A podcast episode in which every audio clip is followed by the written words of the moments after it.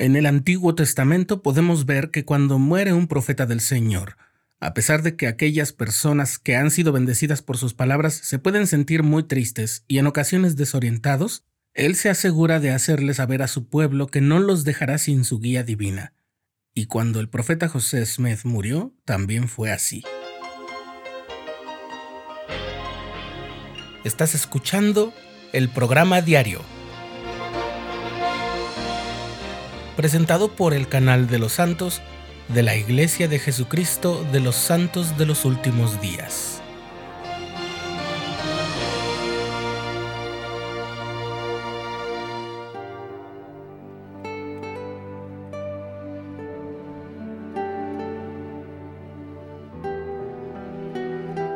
El amanecer del 28 de junio de 1844, los habitantes de Nauvoo despertaron sobresaltados por un hombre que gritaba mientras cabalgaba recorriendo la ciudad. Era el leal amigo de José desde su niñez y fiel miembro de la iglesia, Orrin Porter Rockwell, que anunciaba a los santos sobre el martirio del profeta José Smith.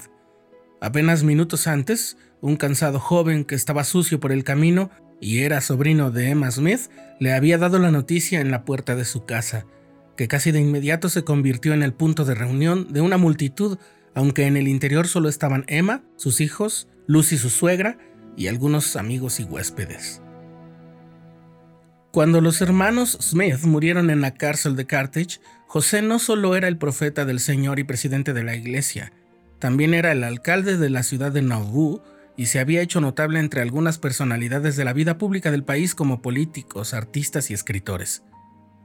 También era la cabeza de una milicia local aprobada por el gobierno del estado de Illinois, llamada la Legión de Nauvoo, y además había comenzado una campaña como candidato a la presidencia de los Estados Unidos.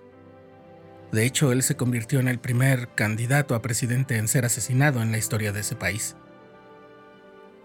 Se trataba ya de toda una persona de interés y su muerte era un acontecimiento temido por muchos y esperado por otros tantos especialmente quienes cifraban en ella sus esperanzas de que se terminara la obra emprendida por José a causa de su llamamiento.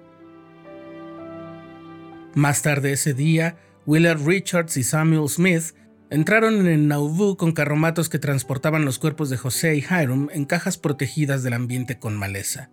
Willard solo había recibido una herida en la oreja, y Samuel había pasado la tarde huyendo a caballo de un populacho que le impidió visitar a sus hermanos en prisión pero John Taylor sí estaba herido de gravedad y había sido llevado a un hotel de Carthage. De modo espontáneo se formó un cortejo en torno a los carromatos que los acompañaron hasta la casa de los Smith, donde Willard Richards se dirigió a los santos, que lloraban y mostraban su enojo contra los populachos y el gobernador. Él dijo, confíen en la ley para obtener reparación, déjenle la venganza al Señor. Al día siguiente tuvieron lugar los servicios fúnebres de José y Hiram, durante los cuales William Phelps dijo sobre el profeta, no vino en el torbellino de la opinión pública, sino en el sencillo nombre de Jesucristo, a dar los mandamientos y la ley del Señor, a edificar templos y a enseñar a los hombres a mejorar en el amor y la gracia. Junto al dolor profundo por la pérdida de su líder, los miembros de la iglesia sabían que la obra de salvación habría de continuar, pero no sabían exactamente cómo. Era claro que el quórum de los doce apóstoles tenía autoridad sobre toda la iglesia, pero en ese momento John Taylor y Willard Richards eran los únicos apóstoles que estaban en Nauvoo, y el elder Taylor estaba recuperándose de sus heridas. Los demás estaban en misiones en el este del país. Cuando Brigham Young se enteró junto a Orson Pratt de la muerte de José, sintió que el corazón se le iba a romper. Su primer pensamiento fue una pregunta. ¿Ya no se encuentra el sacerdocio en la tierra? José y Hiram han partido. Pero justo después sintió algo como una palmada y recordó con certeza.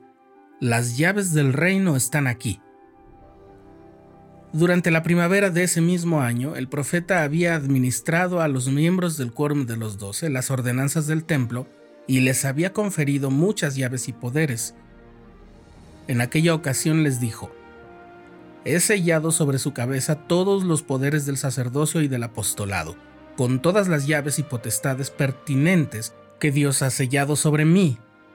y ahora transfiero todas las labores, la carga y el cuidado de esta iglesia sobre sus hombros y les mando en el nombre del Señor Jesucristo fortalecer sus hombros y sobrellevar la carga de esta iglesia y reino de Dios.